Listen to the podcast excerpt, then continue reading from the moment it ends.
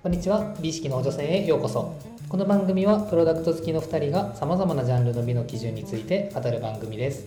スーツにおけるサイズ感美しい髪の毛の状態とはのように世の中でいいとされているものがどのような理由でいいとされているのかを知ることで美意識を高めるための補助線を担っていきます。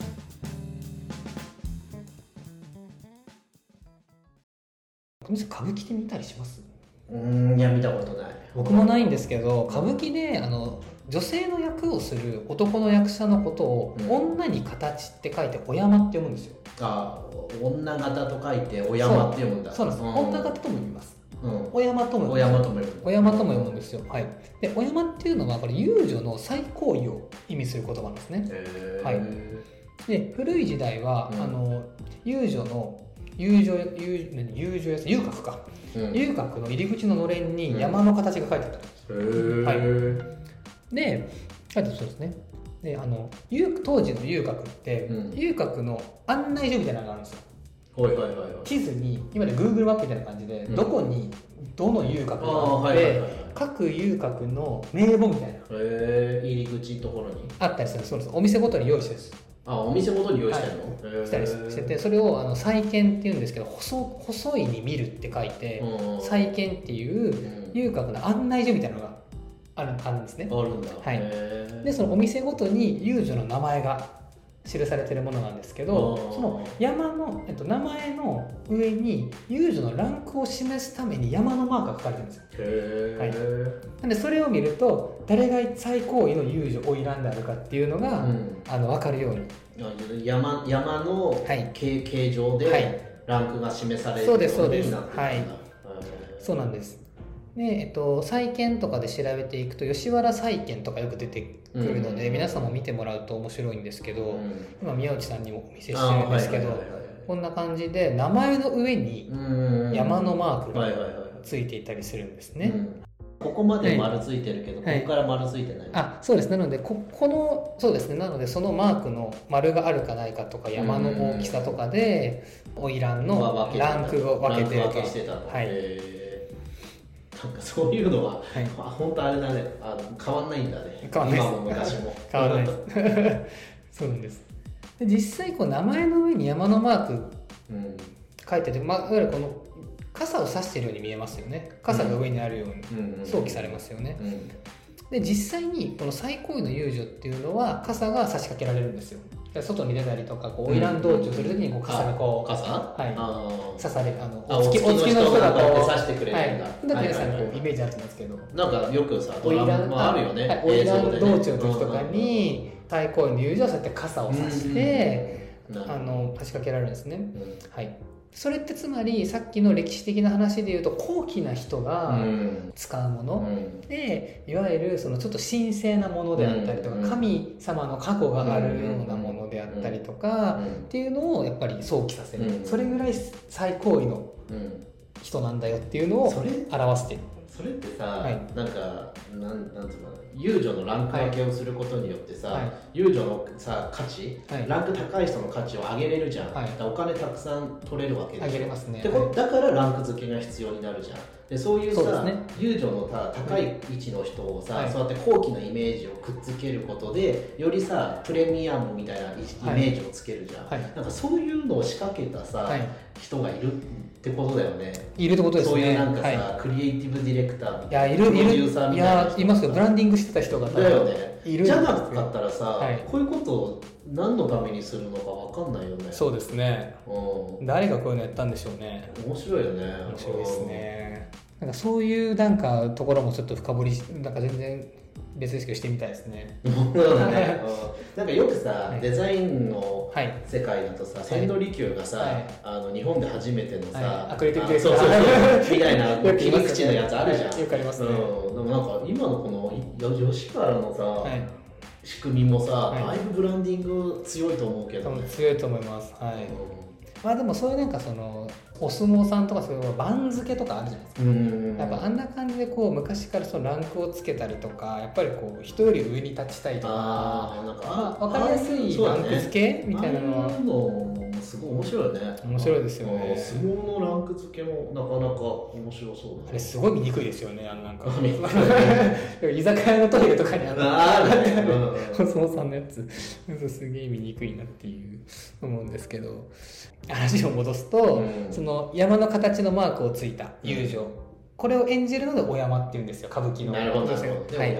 そうですそうです、うん。こういったところからもその歌舞伎の世界っていうところからでもその高貴なものとうん。山と傘がうん。結構リンクしてる。うんうんうん。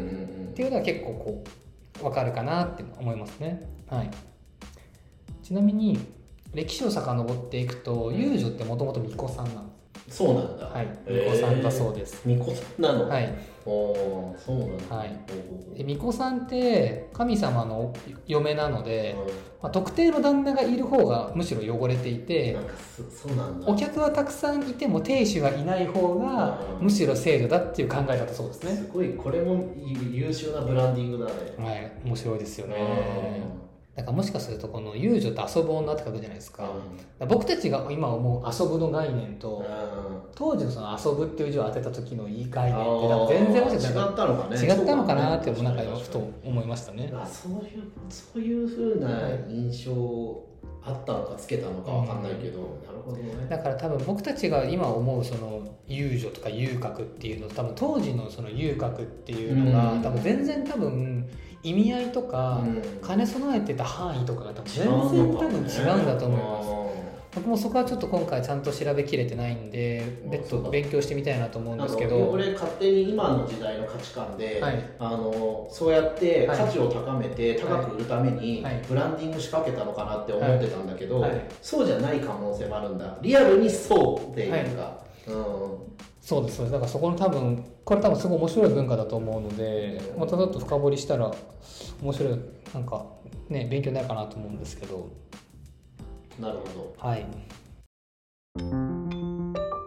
続いてちょっとまた話題が変わるんですけど、うん。さっき言っていたいわゆるその傘の下であったりとかっていうのは特別な空間、ど、うんうんうん、神聖な空間がはい。っていうところで神様とか霊とか心霊ですね。うん。うん心霊の外出とか旅装束の一部としての傘であったりとか、あの心霊が姿を隠してまああるいはその中にこもってそこから神様が出てくるうん。うんっていうところの場所としての傘みたいな信仰も古くからあったんですね。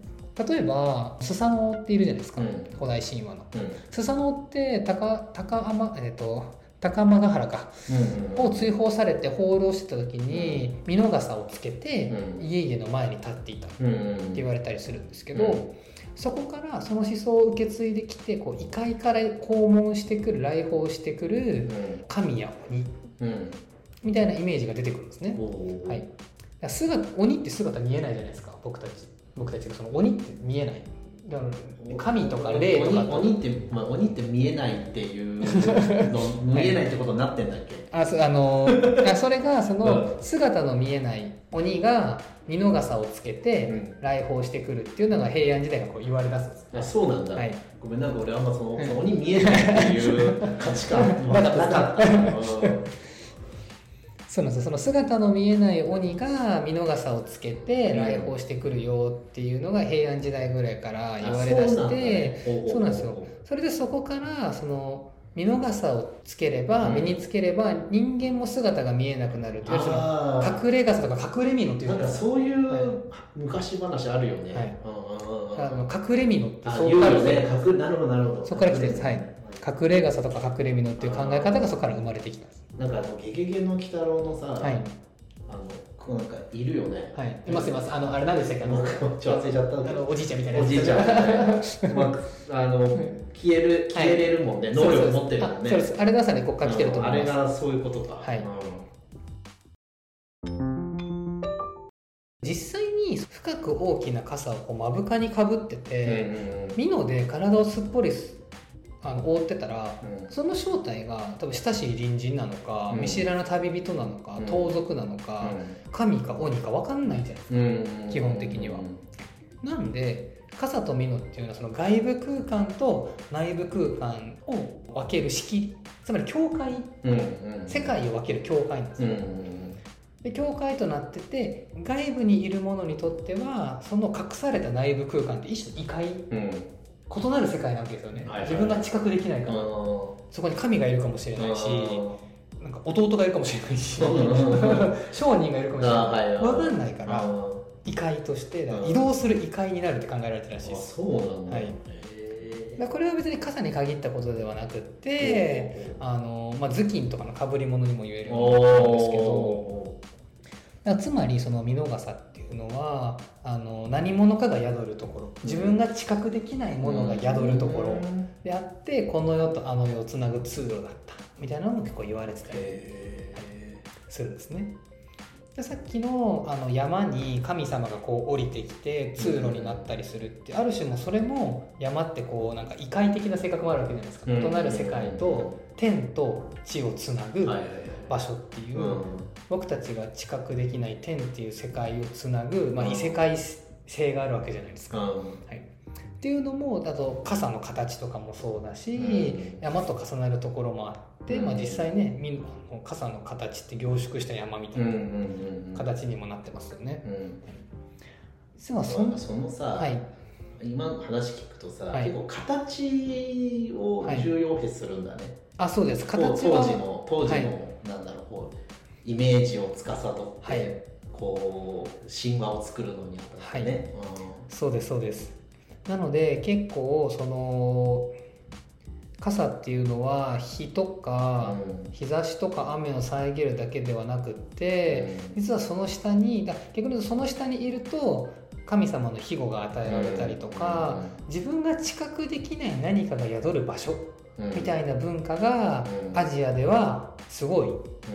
昔からあったんですね。あったって。ことはい、信じられてたってね。そうですそうです、うん。なのであのそのいわゆる高貴なるものとか、うん。異世界のものっていうのをいかに表すかっていうのが傘の美の基準ですごい高貴な人が指すものであったりとか、仏像の上にかぶせる天蓋とかってすっごい装飾がなるほど、鮮やかだったりとうん。か、刺繍が施されたりとか、極めて手の込んだものとかも多いんですけどそれはやっぱりその神聖な格式だったりとか、高貴なものの高貴さみたいなものをいかに表すか、みたいなところにそのあの美の表現が結構込められてるアイテムでもあると。はい。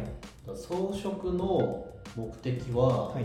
後期なんか他に言い換えると装飾もさ、はい。そう目的があるわけだね、はい。そもそも。そうですそうです。ただ刺せばいいってわけでもなくって、まあ、それは文化とか風習によると思うんですけどやっぱりその高貴な人が使うものだったりとか神様が宿る場所だったりするのでそれに見合うだけの美しいものだったりとかうん。それに見合うなんか文様だったりとかを、まあ、施した方がいいだろうっていう考え。はいを結構持っている。なので和傘は結構本当に今ではすごく職人とかも少なくなってきてますけどやっぱ極めて美しい柄のものとかもやっぱりすごい多いしそれは持ち手にも入れる、なんか持ち手も入れるし、その生地のところにも入れるし、はい。もう全部に装飾を入れてそういうのもあります。はい。もあるしその傘の部分だけとか傘の外の部分にこうすだれみたいなのを乗っけうんて完全に見えないようにしちゃったりっていうものもあります。なんかさどういうモチーフが使われやすいとかあるの？いやそこまではちょっと調べきれてないので、うん。あのちょっと今わかんないんですけど。さっき言ってたはい。蛇とか竜とかは取り入れられやすいとかはそうですね。あはいるんだよね、きっと。うん。結構それで言うとあの寺院のうん。屋根とかうん。の四隅のこのね。なんかあそうん。あそこが蛇のモチーフになってたりするなってたりとかね、うん。しますします。でその蛇のモチーフになっていて蛇の4つの尻尾で丸いなんか球体を支えてたりとか、そういうモチそうーフいう表現あるよね。そうです昔のそのアジアの寺院とかねうん。ああったりしまったりします。はいあれは蛇とか竜とかが神聖な動物だっていう信仰があったからあそうですそうです。神様が使うものだから、はい。そういうのをモチーフにしてはいっていうのがもうあるってことだよね。そうですそうです。表現として、はい。なので、えっと、ちょっとさっきも歌舞伎の話をちょろっと出したんですけど、うん。歌舞伎の世界でも傘っていうのは結構極めて重要な、うん。あのアイテムの一つ、うん。はい、だったりするのでこういう話を知ってるとそういったのを見る時もすごい面白いんだろうなちょっと歌舞伎のことは僕もあんまりまだ勉強不足でわからないんですけど、そういったこうバックボーンというか、うん背景うんを知っておくとやっぱり隠す隠さないとか、うん。見える見えないっていうところは、アジアとか日本っていうのは実はすごい重要視してるうんかなってそれをそのどうそれを道具で見立ててうん。あの進行したりとかうん。するのがすごいこうなんか上手というかあ昔からそういう考えがあったんだなっていうのはちょっと今回意外な傘の一面を知ったなっていう。ーなるほどね、はい。でもなんかね日本の住宅とかもさ、はい。そういう隠すそはい。装置とか多いよね、多いですね。ねうん。隠しがちな装置です なんだっけあの縦板みたいなやつ。はい。屏風。なんつうんだっけああいうのって。なんかふすまふすままでいかなくても、はい。ただこう立て立てる。将棋ですかね。たちょかな。はい。立てるやつ置いてあってさ、ありますね。なんかみちょっとこう見せなくするとかさ、ありますね。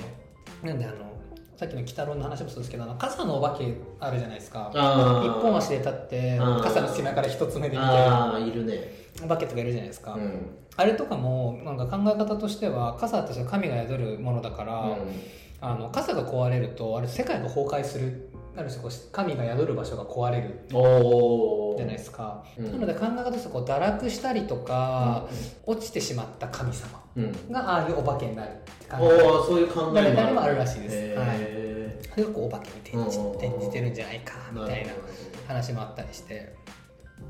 いろんなことを言う。いろんなこと言うね、うん、そうなんですよ。いろんなこと考はえいなので最初は僕は単純にこれ調べるときに、うん。傘って機能的に進化してなさすぎじゃないと思ったんですよ。うんうん確かにね。昔から。昔から変わってない。で結構濡れるじゃないですか。そうだね。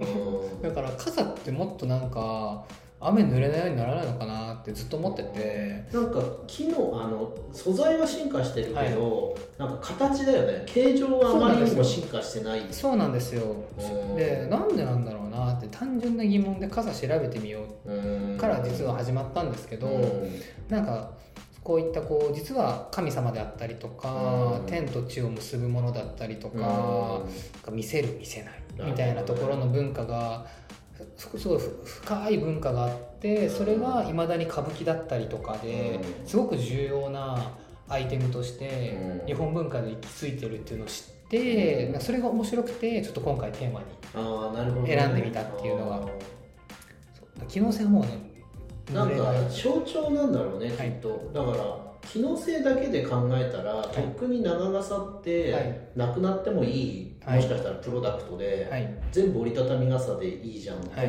言えるし、はい。うん、なのかもね、うん、そうなんですよ。なんで洋傘。うん洋傘はもう全然出自も違ってて本当にファッションアイテムだったりとか、貴族のあの剣の名残だったりもするんですよ、うんうんうんうんだったりとかあの全然出自が違ってそれはそれでまた面白いんですけどまさにその日本の場合はそういうなんか象徴であったりとか、あの単純に雨とか日差しを遮る以外の実はすごい重要な役割をうん。になっててやっぱりそれはまだやっぱ脈々となんかあるんじゃないかなっていうのはちょっと思った。結構宗教的な道具なんだね、はい。うん。そうなんですよ、まあ、風鈴の時もちょっと調べてて思ったんですけど、うん。やっぱりこう日常に根ざすものって結構仏教きっかけで日本に入ってきたとか、うん。結構多いんだなっていうのはだから残ってるっていう可能性もあるもんね。はい。本来なくなっても良さそうなのに、はい。なんで残ってんのかなって考えると、はい。そういうことかってねそうですなるよね。やっぱ宗教で使われてると強いじゃないですか。強い淘汰されなさそうじゃないですか、ね。守られてるから。そそういうのもうん。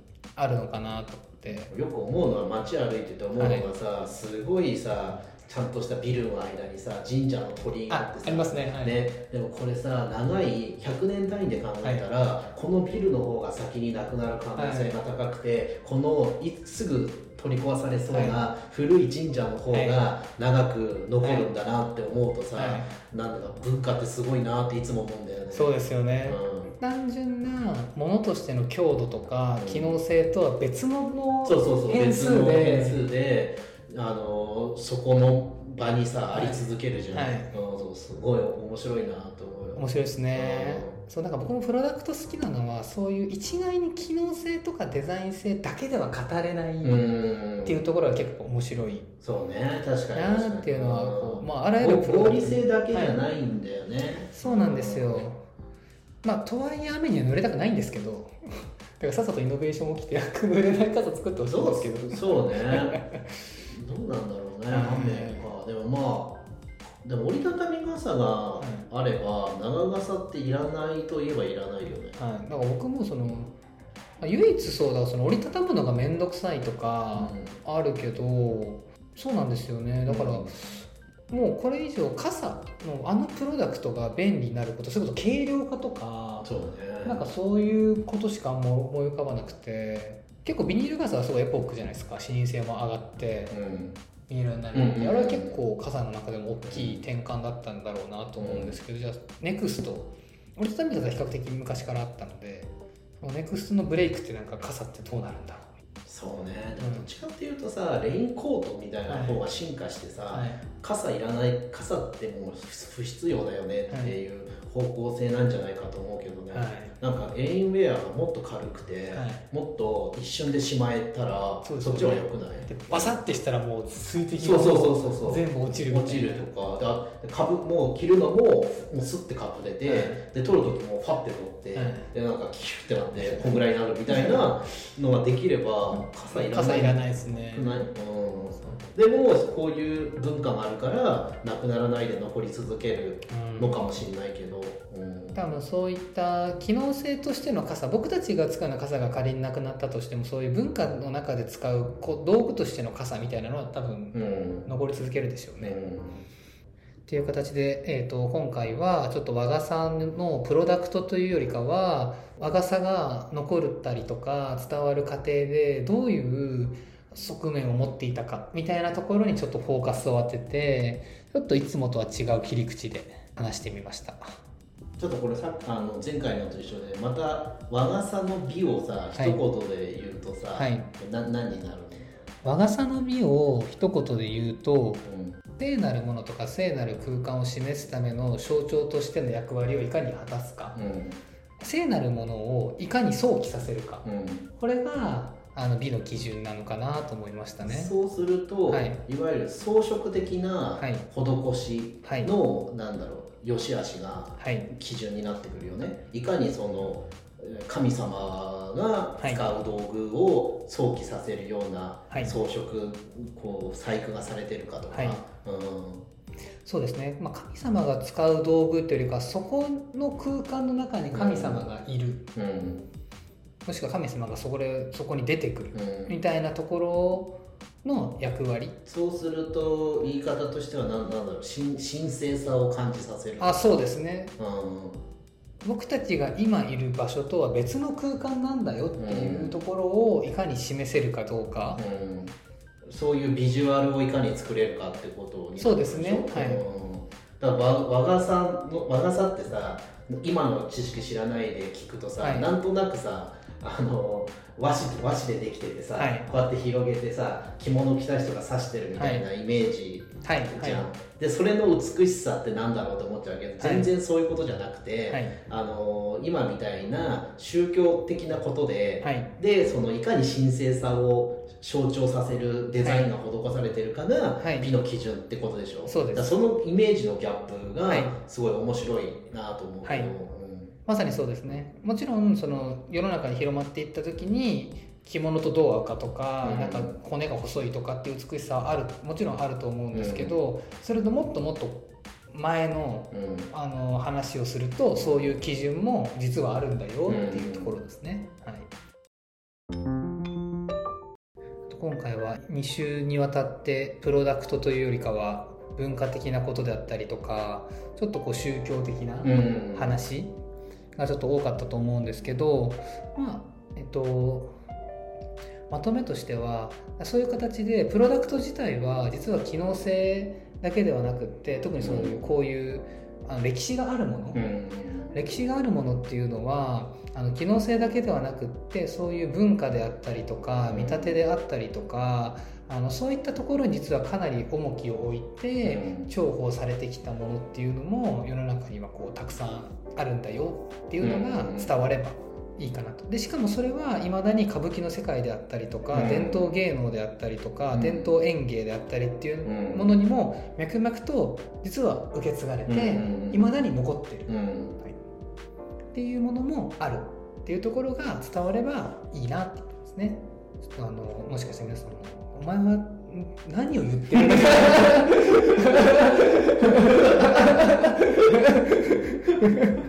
っていう人もちょっともしかしたらいると思うんですけど、うん。はい、その場合あの何何を言ってるんですかとコメントいただければ、うん。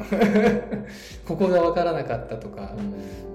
言っていただければ今後の参考にしますので 寛大な心で聞いていただければなと思いました。